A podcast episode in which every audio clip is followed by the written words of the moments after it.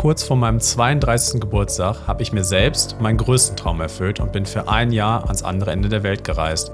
Und das Abenteuer hat dann mein Leben komplett verändert. Hi, ich bin Sascha und mit meinem Podcast Schattenspringer möchte ich dir zeigen, was alles möglich ist, wenn auch du über deinen Schatten springst und deine Träume einfach lebst. Hi, Schön, dass du wieder eingeschaltet hast oder auch neu dabei bist, denn in dieser Woche gibt es mein erstes Interview und das war ja auch das Ziel des Podcasts, Leute zu interviewen, die sich ihren Traum erfüllt haben. Und diese Woche ist der Christian dabei. Den Christian kenne ich schon seitdem ich ganz klein bin, denn der Christian war Jugendfreizeitleiter bei der Kirche und hat Lehramt studiert, war erstmal Lehrer und hat sich dann aber gedacht, dass man doch vieles, was er da macht, besser und effizienter gestalten könnte, denn die Klassen sind ja heutzutage wirklich ziemlich groß und hat sich dann vor zwölf Jahren seinen Traum erfüllt und sich selbstständig gemacht und eine eigene Nachhilfeschule gegründet. Und ich spreche mit ihm darüber, wie sein Weg ausgesehen hat, welche Schwierigkeiten es gab, was gut geklappt hat und welchen Rückhalt er erfahren hat. Und hoffe, du kannst da für dich irgendwelche Informationen rausziehen oder die Motivation finden, deinem Traum auch ein Stück näher zu kommen. Viel Spaß!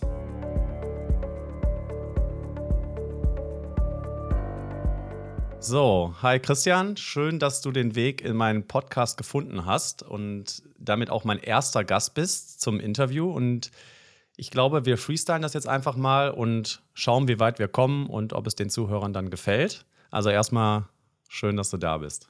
Ja, hi Sascha. Vielen Dank für die Einladung. Ich fühle mich ja fast geehrt, dass ich der erste Gast bin und bin gespannt, was mich jetzt hier erwartet. ja, keine Folter. Das kriegen wir schon hin. Ja, dann steige ich direkt mal ein.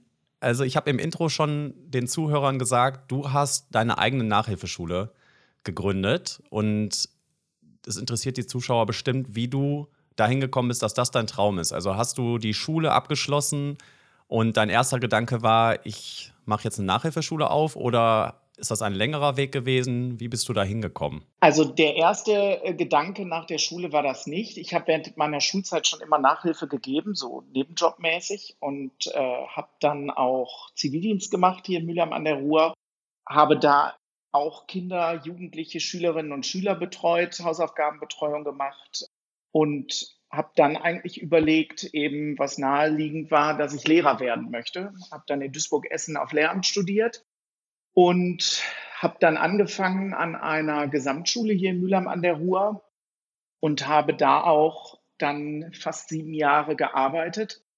Und das hat mir auch insgesamt sehr viel Spaß gemacht. Dann, wie das aber so ist, viel ist theoretisch und dann sieht man mal, wie das so auch an der Schule läuft und so weiter. Und mir haben dann einfach viele Sachen nicht so richtig gepasst. Das wäre wahrscheinlich jetzt äh, sehr ausführlich, wenn ich das alles erzählen würde.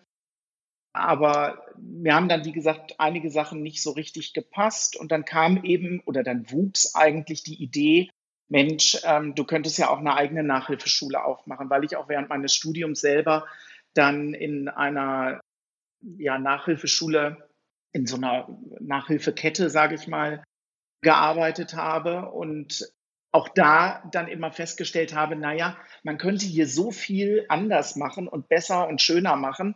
Ja, und dann kam eins zum äh, anderen und die Idee wuchs und wurde dann relativ schnell auch in einem Frühjahr, Sommer umgesetzt. Und 2010 im Herbst habe ich dann Wissenswerk gegründet. Also die klassische, würde ich jetzt mal sagen, fast Story, du bist Lehrer geworden, um Leuten zu helfen, kommst an die Schule, hast große Pläne und Ideen und stellst dann fest, dass die Räder der Bürokratie sich dann nicht so schnell drehen, wie man das vielleicht gerne hätte. Und ich habe jetzt daraus gehört, es ist also wirklich daraus entstanden, dass du Leuten effizienter und besser helfen willst, in dem Fall jetzt Schülern und Studenten. Und der Geldgedanke, kam der da auch mit vor oder war das wirklich erstmal der Gedanke, ich möchte das anders und besser machen, weil man das kann? Oder wie kommt das so zusammen? Ja, also der Geldgedanke stand da gar nicht so ähm, im Mittelpunkt, weil ich dazu sagen muss, ich bin während meines Studiums an die Schule gekommen und bin auch nicht sofort verbeamtet gewesen, eben weil ich da noch Student sozusagen war, alles äh, kompliziert, aber das ging dann eben alles. Und äh, von daher hatte ich die Verbeamtung nicht. Also die meisten Lehrer sind ja in Nordrhein-Westfalen oder sehr viele zumindest verbeamtet. Und wenn man Lehrer ist zur Anstellung, dann bekommt man im Zweifel auch weniger Geld. Also äh, ich habe da jeden Monat deutlich weniger verdient als Kolleginnen und Kollegen, die den gleichen Job gemacht haben. Das hat mich natürlich auch genervt. Das war aber jetzt nicht der absolute Hauptgrund, warum ich mich selbstständig gemacht habe. Und ich wusste, als ich die Idee hatte, ich mache eine eigene Nachhilfeschule auf, da wusste ich noch überhaupt nicht, was ich da verdienen würde oder verdienen könnte, sondern genau, es ist eher so, wie du gerade gesagt hast. Ich hatte schon den Eindruck, dass man als Lehrender, als Klassenlehrer zum Beispiel, der ich dann auch eine Zeit lang war, 30 Schülern gar nicht gerecht werden kann. Also ich, ich hatte jetzt gar nicht so eine wahnsinnig schwierige Klasse, aber da waren zwei Problemschülerinnen, Schüler, sage ich mal, drin. Und das ist ein wahnsinniger Zeitfresser, wenn man das denn ernst nimmt und äh, sich da kümmert und bemüht. Und genau, ich ähm, hatte eigentlich die Idee, dass es doch schön wäre, wenn man Kindern und Jugendlichen gezielter, individueller helfen könnte. Deshalb habe ich ja bei mir auch sehr viel Einzelunterricht. Du bist auf die Idee gekommen, das zu machen und hast erstmal gesagt, das möchte ich machen und dir dann den Plan hinterher aufgestellt. Warst du der Erste in deinem Verwandten, Bekanntenkreis, der sich selbstständig gemacht hat? Oder hattest du vielleicht schon Vorbilder oder Leute um dich rum, die diesen Schritt auch schon gewagt haben? Du hast jetzt zwar gesagt, du warst nicht verbeamtet, aber der Schritt von, man hat eine Idee und verlässt dann ein in Anführungsstrichen sicheres Arbeitsverhältnis, um sich selbstständig zu machen, der erfordert ja viel Mut. Wie bist du das angegangen oder was hat es dir erleichtert oder erschwert?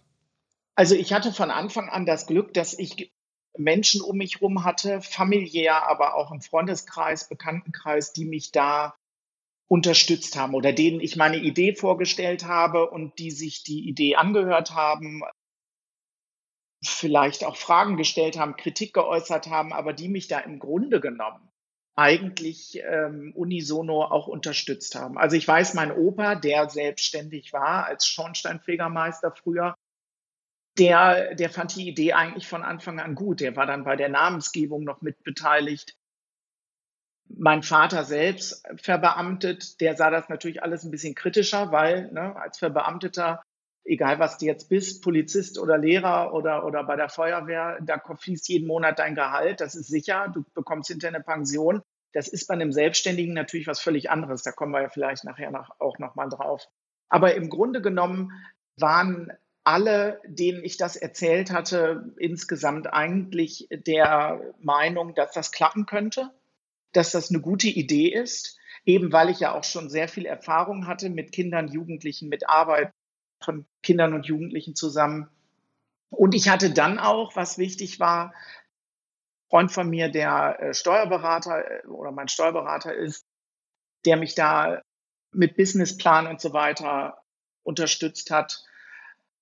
Genauso wie jemanden, der mit mir eine Homepage erstellt hat, weil er das eben konnte und beruflich macht. Da hatte ich, glaube ich, insgesamt sehr viel Glück.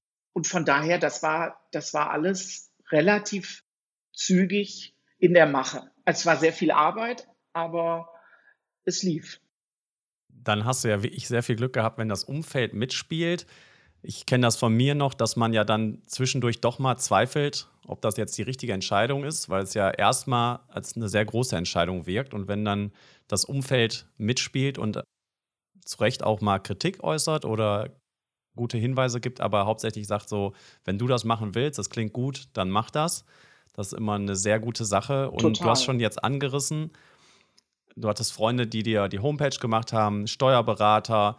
Du hast dann also ganz klassisch einen Businessplan aufgestellt und hast du Fördergelder beantragt oder wie bist du das ganze Projekt dann in der Umsetzung angegangen, dass du da hingekommen bist, dass du am Ende deine Nachhilfeschule hast?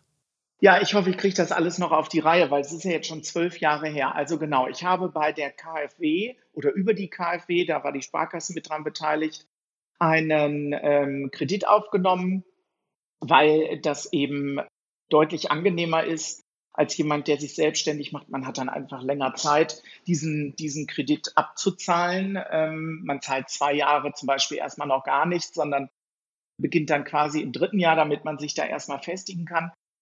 Diesen Kredit habe ich aufgenommen, ähm, um einfach äh, fürs, für die ersten zwei Jahre zum Beispiel die Miete safe zu haben. Weil du weißt ja nie, ob das überhaupt läuft, das Ding. Oder läuft das erstmal und dann stürzt hier alles wieder ab.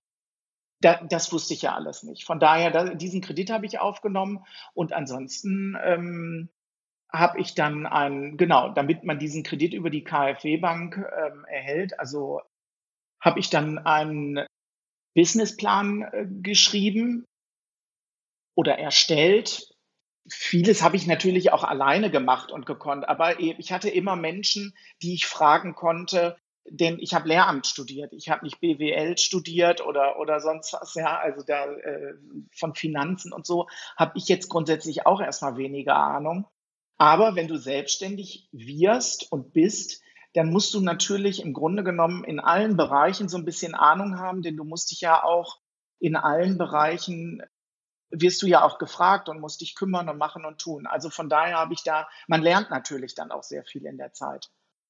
Hattest du generell das Gefühl, dass dir viele Leute helfen wollten? Also sag mal jetzt, wenn der ganze Prozess, viele Leute haben ja Angst vor dem Prozess, der vor ihnen steht. Also gerade, ja. weil du schon gesagt hast, viele Sachen weiß man vorher gar nicht. Dann fängt man an, sich schlau zu machen, zu googeln, bei Behörden nachzufragen, im Fall jetzt der Kredit, genau. wie man einen Businessplan macht und so weiter, hat Freunde, die einem helfen. Aber vorher weiß man ja gar nicht, was einen erwartet. Hast du das so empfunden, dass denn der Staat, sag ich mal, die irgendwie entgegenkommt und so das große Ganze sieht und sagt, das wäre super, wenn du dich selbstständig machst? Oder hast du das eher so empfunden, dass da eher Steine in den Weg gelegt werden, dass es eher kompliziert ist, als, also komplizierter, als man vielleicht am Anfang erwartet hat? Mit dem Staat so grundsätzlich überlege ich gerade, ob ich sie überhaupt so viel, klar, man hat natürlich mit dem Finanzamt zu tun. Auch da das ist auch nicht so wahnsinnig mein Lieblingsthema, weil ich das so unfassbar nervig finde. Ja. nicht, weil ich Geld zahlen muss, darum geht es ja gar nicht, dass man Steuern zahlt, alles äh, in Ordnung. Aber genau, also mit dem Finanzamt hat man natürlich zu tun. Auch da lernt man dazu, dann muss man Vorauszahlungen leisten und so weiter. Ähm, ansonsten mit der KfW, das hat super geklappt. Da äh, kann ich mich tatsächlich überhaupt nicht beschweren. Und im Freundes- und Bekanntenkreis, wie gesagt, äh, waren eigentlich alle offen dafür und haben mir dann, was weiß ich, sowas wie, äh, als ich dann hier die Einrichtung, die Räumlichkeiten quasi eingerichtet habe, da haben wir ein ganzes Wochenende, ich meine, du warst damals auch dabei, haben wir hier Ikea-Schränke aufgebaut und so, damit da eben der Unterricht dann losgehen kann.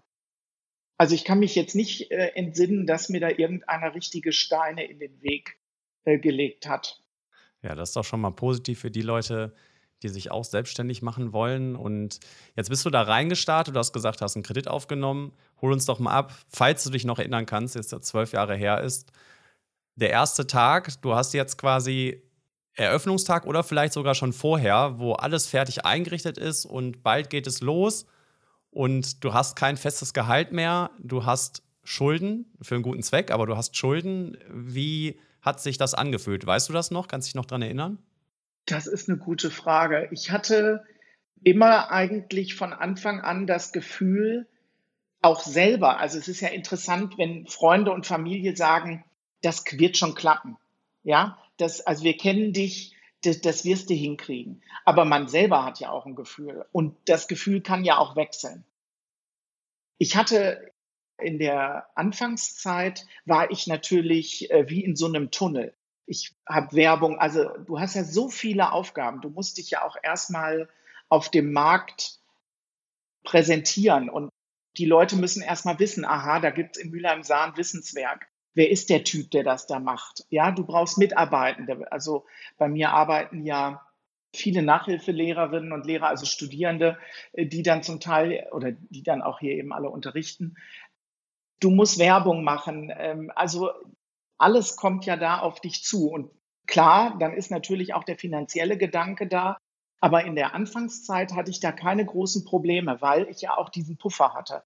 Also ich hatte äh, diesen Kredit und deshalb war mein Konto erstmal gar nicht im Minus, sondern im Plus, weil ich ja zum Beispiel mir die Reserven ähm, angelegt hatte für, äh, ich weiß es nicht mehr, zwölf oder 24 Mal Miete. Also das war in der Anfangszeit gar nicht so das große Problem. Und es lief halt auch relativ zügig gut an, weil ich halt im, schon vor meiner Selbstständigkeit noch im Schuldienst, äh, als ich im Schuldienst war, da habe ich privat eben noch so nebenbei Nachhilfe gegeben. Und die Schülerinnen und Schüler, zu denen ich nach Hause gefahren bin, in der Zeit, die habe ich dann natürlich mit zu Wissenswerk übernommen. Und die hatten ja auch wieder dann Freunde und Schulkameraden und so. Und die sind dann halt dann hier hingekommen. Ja, das heißt, du warst im Tunnel und hast das vielleicht so nebenbei mal mitbekommen, aber gleichzeitig hast du erstmal dein Netzwerk spielen lassen, aber dann hat man auch so viel zu tun, wie du schon gesagt hast. Man ist ja nicht nur der Chef, sondern vielleicht gibt man auch mal selber Nachhilfe. Man muss den Angestellten vielleicht Tipps geben, wie sie es richtig machen genau. können. Man muss sich darum kümmern, dass man Angestellte hat, die Pläne aufstellen und so weiter. Das heißt, man wird ja mit Arbeit überschwemmt. Und ja, das ist so. Hast du, also wie hast du den Übergang dann geschafft, wenn man jetzt von Arbeit überschwemmt ist? Du musst ja quasi gleichzeitig den operativen Teil managen, dass das halt, dass die Nachhilfeschule läuft und Sachen für die Zukunft planen und in Bewegung bringen, dass man halt nicht irgendwann vielleicht mal eine Pause hat mit Arbeiten und dann sagt, ja, oh, jetzt habe ich mir gar keine Gedanken über die Zukunft gemacht.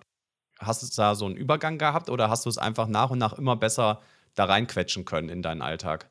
Also ich habe von Anfang an eigentlich bis heute erstmal den operativen Teil alles selbst gemacht. Außer wenn ich mal im Urlaub war, dann hat lange ein guter Freund von mir, der hier so ein bisschen nebenbei auch gearbeitet hat, ähm, mich mal vertreten oder ein Mitarbeiter, eine Mitarbeiterin, die eben schon lange hier sind. Aber ansonsten geht jede E-Mail, geht jeder Anruf an mich.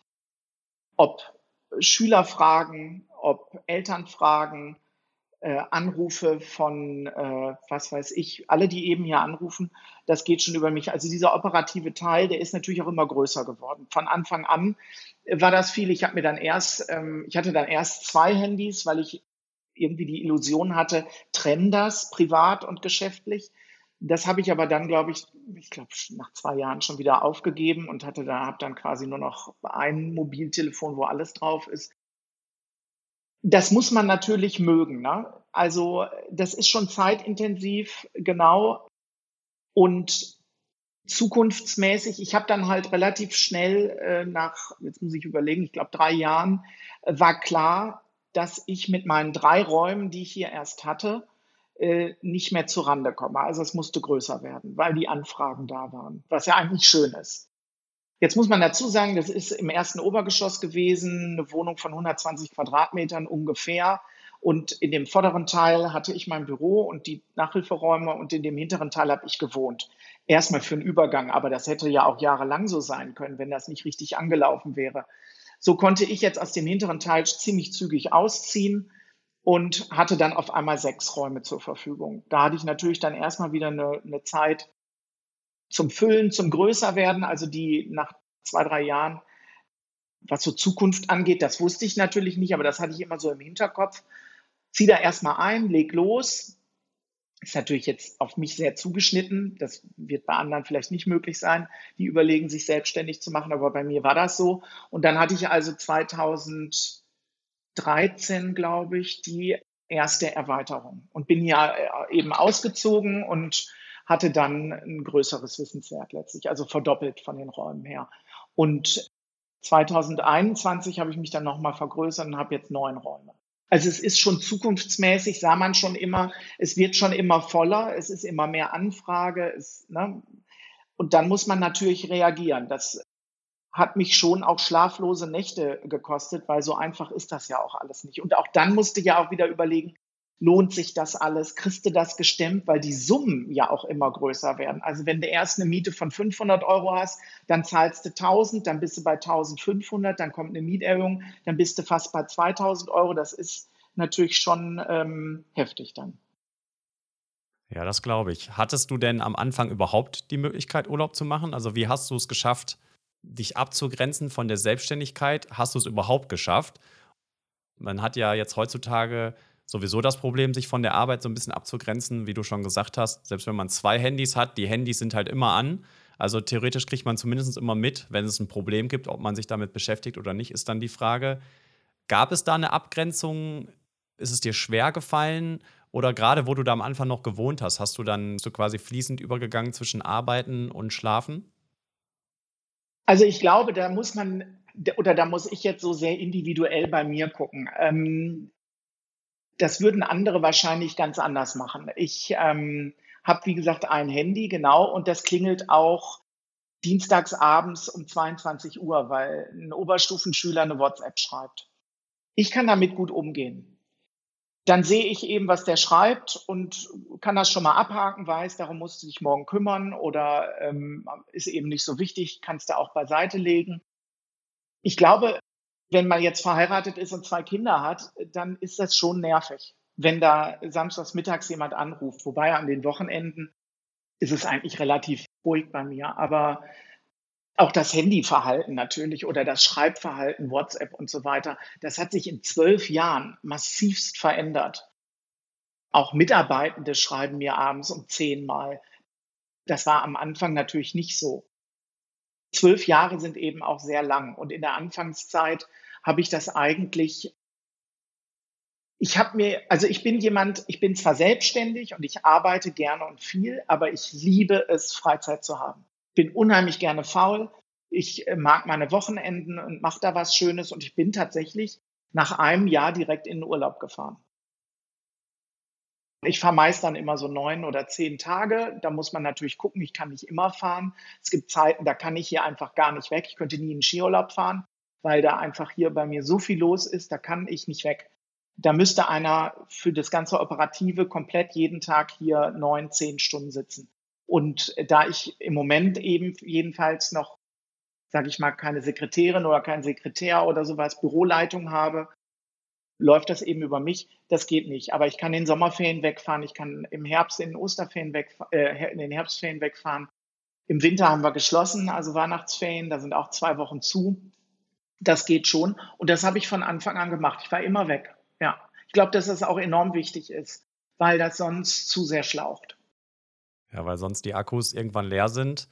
Nur ich kann mir vorstellen, das hatte ich auch in einer meiner Folgen behandelt, dass doch einige Leute der Illusion sich hingeben, ich arbeite so viel und ich könnte das besser machen, was ich auf der Arbeit mache, wenn ich mich doch einfach selbstständig mache, dann habe ich auch mehr Freizeit. Und meine Erfahrung ist jetzt, dass das am Anfang definitiv nicht der Fall ist und man es halt auch selber steuern muss und man dann auch in die Falle tappen kann, dass man sagt, ich würde jetzt gerne Freizeit haben, aber es geht nicht, weil im Prinzip verpasst du ja immer Umsatz wenn du in die Freizeit gehst. Du kriegst ja kein festes Gehalt vom Arbeitgeber, wo der Urlaub schon eingeplant ist, aber du hast für dich einen guten Weg gefunden und gibst den Leuten ja im Prinzip auch, wenn ich das richtig verstehe, den Tipp, dass man das auch, also auf sich achten muss, dass man da seine Akkus auffüllt, aber dass es halt auch so ist, wenn man sich selbstständig macht. Ne, man sagt ja, dann arbeitet man ständig, dass ähm, es sehr viel Arbeit auch ist und man sich nicht der Illusion hingeben darf, dass man von Anfang an einfach super viel Zeit hat. Meistens ist es ja eher so, dass man am Anfang wenig Zeit hat und je früher man auf sich acht gibt, desto besser.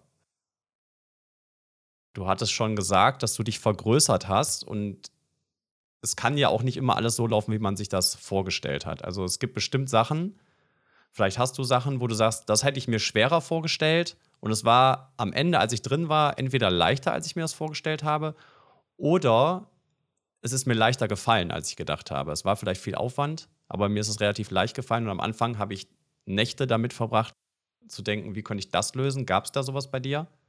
Ja, also was ich mir durchaus einfacher vorgestellt habe und was sich eigentlich durch die ganzen Jahre auch zieht, ist, dass es schon schwierig ist, hier in Mülheim an dem Standort in Sahn äh, Studierende zu finden, die bei mir unterrichten. Denn ich habe jetzt im Moment 33 Studierende hier, die äh, bei mir die Schülerinnen und Schüler in diversen Fächern oder in allen Fächern eigentlich unterrichten. Und ähm, ich brauche natürlich jeden Tag ein gewisses Angebot und erstmal gute Leute natürlich auch und auch eine Auswahl. Und das ist doch hier in Mülheim, was jetzt ja keine klassische Studentenstadt ist, relativ schwierig. Ich dachte, durch die Unis Bochum, äh, Duisburg, Essen und so weiter, auch Düsseldorf, jetzt mit der HRW auf der Duisburger Straße, dass das etwas einfacher wäre. Aber genau, da habe ich natürlich dann die ganze Duisburger Straße mit Flyern beflaggt quasi, dass ich der händeringend Leute suche. Ne? Also das nimmt viel Zeit in Anspruch, teilweise natürlich auch viel Geld, weil man äh, Werbung machen muss, um Leute zu finden. Also das ist vielleicht ein Punkt, den habe ich mir leichter vorgestellt. Weil man denkt so, man war ja selber mal Student und wenn man einen guten Stundenlohn bekommt und man sich ja in dem Sinne nicht körperlich kaputt arbeitet, sondern es ja eine angenehme Arbeit ist, dann stellt man sich das irgendwie so vor, dass man da mehr Personal oder leichter an Personal kommt. Aber es ist ja, so wie du es jetzt sagst, kein herber Rückschlag. Das heißt, der größte Teil deiner Selbstständigkeit verlief, zumindest hast du es so empfunden, sehr positiv, ohne große Rückschläge. Aber mir wird jetzt einfallen, dass dann halt doch ein Rückschlag kam, denn wir sind ja noch nicht ganz durch, aber dann kam ja die Corona-Krise ja. äh, oder Pandemie. Und das war ja dann für dich schon ein krasses Ereignis, oder? Ja, also ich muss wirklich sagen, in den zwölf Jahren, in denen ich das mache, das mache ich wirklich zwölf Jahre lang total gerne. Das war die richtige Entscheidung. Ich liebe das hier. Ich fahre ja auch am Wochenende mal hin. Ja, andere sind dann froh. Das ist alles überhaupt kein Ding. Aber die einzige Zeit, es ist ja kein Zeitpunkt, die Corona-Pandemie oder die Zeit, äh, dieser Pandemie. Der einzige Moment, ein längerer dann eben, an dem ich äh, schon auch Zweifel, natürlich große Sorgen gerade am Anfang hatte, weil man ja auch nicht wusste, wie lange geht das jetzt, war tatsächlich die Corona-Pandemie. Und da habe ich wirklich, äh, da, da will ich auch ehrlich sein, so zwei, dreimal auch gedacht, scheiße auf gut Deutsch, wärst du mal in einem sicheren Job jetzt als Lehrer an der Schule, dann hättest du äh, diese ganze Geschichte nicht am Bein. Und das zog sich natürlich auch und das war extremst belastend. Also ich habe dreimal schließen müssen in der Zeit. Und mir ist dann, ich weiß es noch, irgendwann abends mal bewusst geworden, jetzt hast du da, damals hatte ich da 25, glaube ich, Mitarbeitende, die teilweise, was weiß ich, davon von ihrem Honorar feiern gehen oder ihr Handy bezahlen. Ich habe aber auch viele Studierende, die ihre ihr WG-Zimmer oder ihre Wohnung davon bezahlen. Also mir ist dann mal bewusst geworden, richtig, was mache ich jetzt mit denen? Wie geht das jetzt hier weiter? Die brauchen ja auch Geld. Also die Gefahr war ja unter anderem auch, dass die sich was anderes suchen. Ich meine, guck dir die Gastronomie an oder, oder so. Ähm, da haben sich ganz viele Leute umend, äh, neu entwickelt oder, oder umgeschaut und, und sich was anderes gesucht. Wir haben dann relativ schnell auf Online-Unterricht umgestellt mit allen Schwierigkeiten. Viele wollten das ja auch damals gar nicht. Viele Familien fanden das am Anfang ganz blöd und doof und haben auch gesagt, das machen wir nicht, weil es ja auch völlig neu war. Aber das war eine Zeit, ähm, zumindest 2020, ähm, da, das war schon sehr belastend, ja. Ja, das glaube ich. Diese Ungewissheit, man weiß nicht, wo es hingeht, das ist ja, glaube ich, das Schlimmste, dass man halt nicht nur sagt, okay, jetzt muss ich erstmal an meinen finanziellen Puffer ran und emotional ist es natürlich auch belastend, weil dann die Zweifel kommen, ob man die richtige Entscheidung getroffen hat. Und dann diese Ungewissheit dazu, das kann ich mir vorstellen, aber du bist ja noch da, das heißt, du hast das durchstanden und hast dann auch Wege gefunden, dein Geschäftsmodell anzupassen. Das hat man ja vorher vielleicht, wenn man anfängt, nicht im Kopf, aber wenn man dann drin steckt, selbst der Worst Case, gibt es Wege und Mittel, dass man da durchkommt. Ja, auf jeden Fall. Ich meine, ähm, man hat dann natürlich auch die Möglichkeit gehabt, staatliche Hilfen zu äh, beantragen. Dann habe ich glücklicherweise auch eine Familie, die äh, das alles auch gesehen hat und die da natürlich auch gesagt hat, das kriegen wir schon alles irgendwie hin. Aber wenn das jetzt zwei, drei Jahre so gewesen wäre wie am Anfang 2020, dann weiß ich auch nicht, ob ich noch da gewesen wäre. Ne? Aber genau, grundsätzlich habe ich mich dann natürlich auch verändern müssen und äh, wir haben dann relativ schnell, wie gesagt, das mit dem Digitalunterricht äh, gemacht, beziehungsweise als wir dann wieder aufmachen durften, durfte man dann teilweise nur Einzelunterricht machen, was für uns jetzt eh nicht dramatisch ist, weil wir eben viel Einzelunterricht hier anbieten. Andere Nachhilfeketten, diese großen, die haben ja viel mehr äh, Gruppenunterricht. Wir haben ja so gesehen kaum Gruppenunterricht im klassischen Sinne. Da ist euer Geschäftsmodell euch noch entgegengekommen, dass ihr eh schon Einzelunterricht ja, ja. hattet.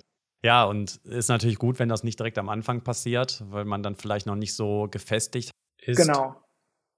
Aber du hast es durchgezogen, du bist auch dabei geblieben, weil ich könnte mir jetzt vorstellen, dass diese Zweifel auch immer wieder schnell verschwunden sind, weil man zurückgucken konnte, auf was man alles schon geschafft hat und was man vielleicht auch schon überwunden hat an kleinen Krisen, Momenten. Das glaube ich auch, dass das so gesehen für mich nach zehn Jahren natürlich oder neun Jahren einfacher war, als wenn jetzt jemand gerade frisch sich selbstständig gemacht hat und vieles noch gar nicht so richtig überblicken kann, vielleicht auch selber noch ein paar Zweifel hat oder auch so total ausgebremst wird, ne? weil ich sprach vorhin von dem Tunnel, in dem man ist. Ne? Man muss sich um alles kümmern. Das muss hier alles erstmal anlaufen. Das hatte ich ja nicht. Ich hatte hier einen, einen Regelbetrieb und das lief gut und ich war auch natürlich nach neun Jahren davon überzeugt, dass das gut läuft. Aber da, wenn man dann nochmal auf das Geld guckt, da hatte ich natürlich schon große Sorgen. Wie willst du diese ganzen Summen, die da auf dich zukommen, äh, weiterhin bezahlen, wenn das jetzt so abflaut? Ne? Und hat sich für dich jetzt, wenn wir jetzt mal davon ausgehen, dass der gröbste Teil überstanden ist, falls es sich für dich so anfühlt, dass, dass es so ist, mhm. hat sich für dich jetzt was geändert vom Mindset her, wie du an die Sache rangehst, wie du operativ agierst nach der so einer großen Krise?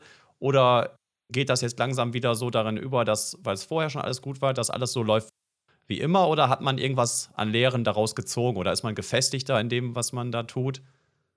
Also wenn ich jetzt heute nochmal schließen müsste, dann würde ich nicht in diese Panik verfallen, in der ich 2020 im Frühjahr war. Dann würden wir umstellen auf Online-Unterricht. Auch die Kinder, die Jugendlichen, die Schülerinnen und Schüler und Eltern sind natürlich heute viel aufgeschlossener. Wir haben alle Zoom auf dem PC oder auf dem Handy. Das geht schon. Aber es macht ja auch überhaupt gar keinen Spaß, so zu arbeiten. Also ich finde es ja gerade schön, dass hier nachmittags High Life ist, dass hier Gelächter ist, dass hier natürlich auch mal ein Achtklässler sitzt, der keinen Bock auf seine Mathestunde hat. Ja, ähm, wir unterhalten uns ja hier auch und kommen ins Gespräch. Auch die, die Eltern, die ich berate, die ja persönlich hier sind, das alles hast du ja nicht, wenn Lockdown ist. Aber ähm, da wäre ich jetzt, glaube ich, etwas entspannter. Ich fände es massiv schade. Ich hoffe auch natürlich, dass das nicht mehr passiert. Aber da wäre ich jetzt, glaube ich, dann, dann doch etwas entspannter. Ja, das klingt doch cool. Genauso sollte es ja auch sein. Ich meine, man hat dann eine Krise, man bewältigt die, wo man vorher vielleicht gedacht hätte, wenn das kommt, das schaffe ich nicht und dann schafft man es doch und geht gestärkt daraus. Und das heißt, du in der großen Summe, du bereust das gar nicht. Du hattest auch schon angerissen, dass du das auch nach der ganzen Zeit jetzt noch sehr gerne machst, was ich finde immer sehr wichtig ist, wenn man eine große Entscheidung trifft. Ich meine, wenn, wenn sich rausstellt, dass es nichts für einen ist, kann man das immer noch abbrechen, aber du hast es halt aus guten Gründen gemacht und warst dir sicher, dass es eine schöne Sache ist. Und hast du denn Momente, wo du einfach mal irgendwo bist, weiß nicht, feiern oder im Café oder alleine zu Hause, dass du so reflektierst und sagst, krass, ich lebe wirklich meinen Traum und habe das wirklich durchgezogen? Oder gibt es da im Moment nicht, äh, im Alltag nicht so Momente? Ja, ich bin ja jetzt jemand, ich ähm, kann ganz schlecht so Lob ertragen. Und ich bin auch nicht jemand, der so sich selber lobt oder so mit der Begriff Stolz. Ja, man könnte ja jetzt auch sagen, boah, Christian, du kannst ja echt stolz sein, dass du dir das hier, wie man so sagt, na, aufgebaut hattest. Du hast, es ist, hat sich vergrößert. Es sind immer mehr Schülerinnen und Schüler bei dir. Du kriegst gute Kritik und Eltern bedanken sich da könnte man ja jetzt sagen, boah, da bin ich richtig stolz drauf. Da arbeite ich nicht so gerne mit. Andere sagen das dann immer, also Familie oder Freunde, ne, dann auch, äh, wie gut das doch läuft und super. Da bin ich jetzt immer so ein bisschen vorsichtig. Ich finde, das ist angenehmer, als äh, wenn man da so durch die Gegend läuft und denkt, ach, das läuft ja alles so super gut, weil dann ist auch die Gefahr, glaube ich, dass man schlecht wird. Also ich habe immer noch, ich spüre schon auch einen gewissen Druck, im Alltag. Also wenn jetzt jemand anruft, dann will ich genauso, dass das alles klappt und dass derjenige sich hier wohlfühlt und einen Platz bekommt, noch wie am ersten Tag eigentlich. Das würde ich schon sagen. Hast du, also ich weiß nicht, wenn man selbstständig ist oder du hast dir jetzt in dem Fall deinen Traum erfüllt, ist es dir dann aufgefallen, dass vielleicht am Anfang oder auch jetzt noch Leute sagen, was du jetzt gerade schon gesagt hast, du kannst nicht gut damit umgehen, aber halt Komplimente machen und sagen, wie toll das ist, dass du dir was aufgebaut hast und dann im Nebensatz aber sagen, ich würde auch gern das und das machen oder irgendwie sowas und dann kommt, aber ich kann das nicht oder ich könnte das nicht. Wie gehst du damit um? Ich habe das, äh, ein gutes Beispiel ist vielleicht, als ich damals in der Schule noch war und dort unterrichtet habe und dann irgendwann stand ja meine Entscheidung fest, ich äh, mache mich selbstständig, ich mache eine Nachhilfeschule auf und äh, gehe hier aus dem Schuldienst sozusagen raus. Vor den Sommerferien war das. Du kannst dir nicht vorstellen, wie viele Kolleginnen und Kollegen damals, junge vor allem, nicht die Älteren, sondern die Jungen, äh, die zu mir gekommen sind und gesagt haben, boah, Christian, ich habe mir auch schon überlegt, was mache ich mal, wenn ich 50 bin?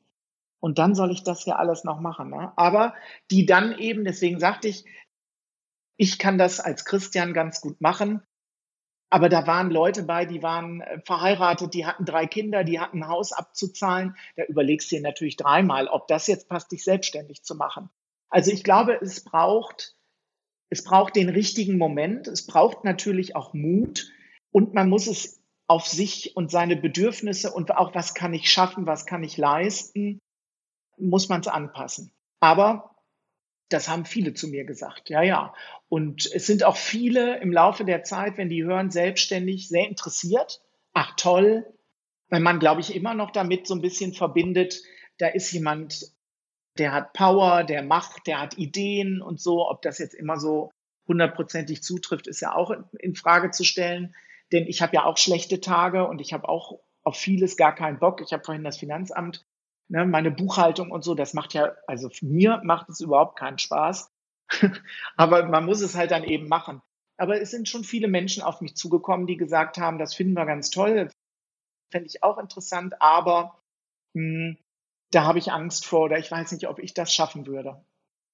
Ja, würdest du mir da zustimmen? Ich sehe das immer so, dass ich denke, wenn man jetzt selber so eine Idee hat, ist immer gut, wenn Leute im Umfeld sagen, toll, mach das, aber man hat dann halt auch oft diese Leute, die sagen, quasi in sich gehen und sich vorstellen, wie das für die wäre, wenn die das machen und dir dann den Rat geben oder mindestens äußern, ja, für mich wäre das nichts. Und das kommt einem im Alltag ja schon öfters vor, dass man halt versucht, da in sich zu gehen, wie du das auch schon gesagt hast, und zu gucken, ob das für einen jetzt das Richtige ist oder nicht und sich darauf konzentriert, andere Leute ja oft nicht sagen, für dich wäre das nichts, sondern die sagen ja, für mich wäre das nichts. Also ich habe oft das Gefühl, man muss dann halt selbst sehr sicher sein, weil man im Umfeld eher gespiegelt kriegt, dass die meisten sind halt so, also wir wurden ja alle darauf getrimmt, dass man halt so diese normale Karriereleiter durchläuft. Ja, und so war es ja auch bei mir. Ich bin zur Grundschule gegangen, zum Gymnasium, Abitur, Zivildienst gemacht, angefangen zu studieren in Duisburg-Essen. Das ist heutzutage nicht besonders spektakulär. Ich bin ja hier nie rausgekommen und bin dann sozusagen ausgebrochen, oh, weil ich nach Düsseldorf gezogen bin, was jetzt auch nicht weit ist, ne? Oder weit weg ist. Und ja, ich glaube, dass äh, das stimmt schon. Man muss natürlich irgendwo selbst dann auch sehr gefestigt sein und von seiner Idee überzeugt sein. Und von der Idee, dass ich das kann, da war ich immer überzeugt von. Das soll überhaupt nicht arrogant klingen, aber dass ich das grundsätzlich kann, mir hier eine Nachhilfeschule aufzubauen und Schülerinnen und Schüler, äh, Schülerinnen und Schüler zu unterrichten und denen zu helfen, in der Schule wieder sicherer zu werden.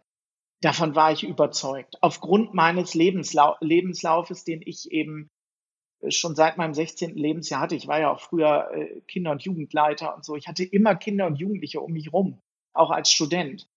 Aber wenn man dann natürlich von seinen bekannten Freunden oder auch Arbeitskollegen oder wem man da eben in seinem in seiner äh, sozialen Blase hat, Familie, wenn man dann natürlich gespiegelt bekommt, boah, das ist aber auch hart und stell dir das nicht so einfach vor. Das ist natürlich irgendwo gut, weil es ja auch stimmt. Meine Mutter sagt auch immer, na ja, wenn das Telefon klingelt, ne, du selbst und ständig. Ich hasse diesen Spruch. Nur weil ich selbstständig bin, ja, ist ja so, äh, nur weil ich selbstständig bin, heißt das ja nicht, dass ich nicht noch ein Leben habe ne? und Freizeit haben möchte und auch mal abends essen gehen möchte oder ins Kino gehen möchte oder so.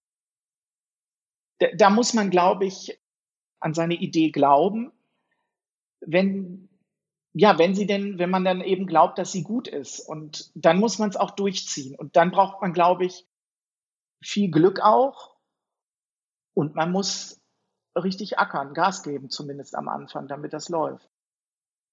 Ja, da hast du es nochmal sehr gut zusammengefasst.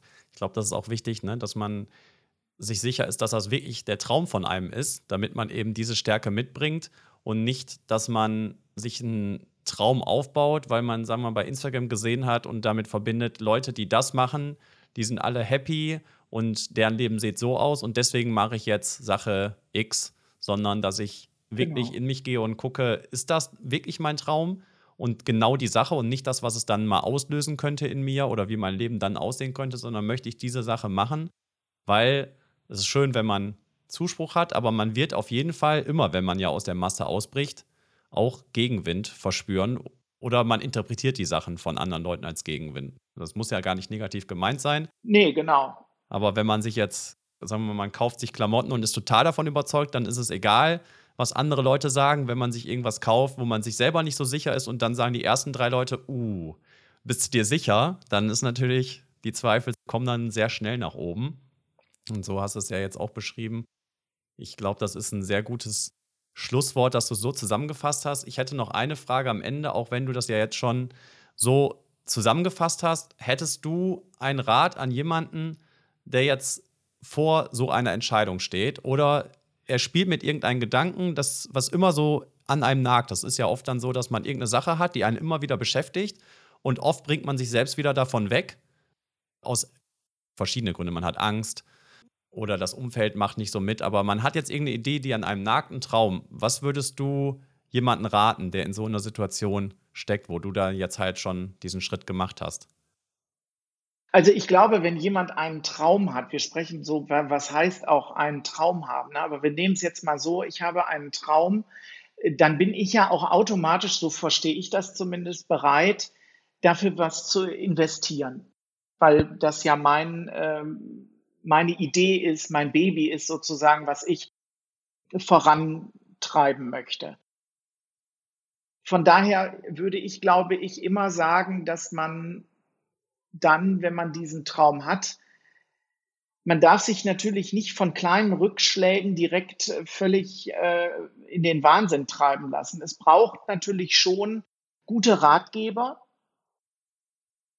weil das ansonsten, glaube ich, sehr schwer zu realisieren ist. Es braucht natürlich schon Leute, die auch ein bisschen äh, an dich glauben, die dir helfen, ob sie dir zugehören, ob sie dir Ratschläge geben oder ob sie mit dem Business dir da irgendwie auch ein bisschen weiterhelfen können. Aber ich würde äh, jedem raten, das durchzurechnen, äh, ob das wirklich möglich ist und das zu, auf jeden Fall zu verfolgen. Denn wir reden ja jetzt, also ich, ein Traum kann ja auch sein, surfen zu lernen. Aber bei mir ist es jetzt eine berufliche Sache. Und der Beruf ist ja für uns alle schon irgendwo relativ wichtig, weil er natürlich auch Geld bringen soll. Irgendwie müssen wir ja überleben. Wir müssen unsere Miete zahlen. Wir wollen in den Urlaub fahren, essen gehen. Wir haben ein Auto oder ein, was weiß ich, ein Fahrrad. Aber der Job ist ja irgendwie schon nicht, dass man sich ausschließlich darüber definiert, aber äh, irgendwie, man macht ja, also wenn ich hier zehn Stunden stehe oder sitze und ich würde das nicht gerne machen, das ist für mich keine Alternative. Und ich glaube für viele Menschen nicht. Und deshalb gibt es auch Sendungen wie die Auswanderer auf Vox.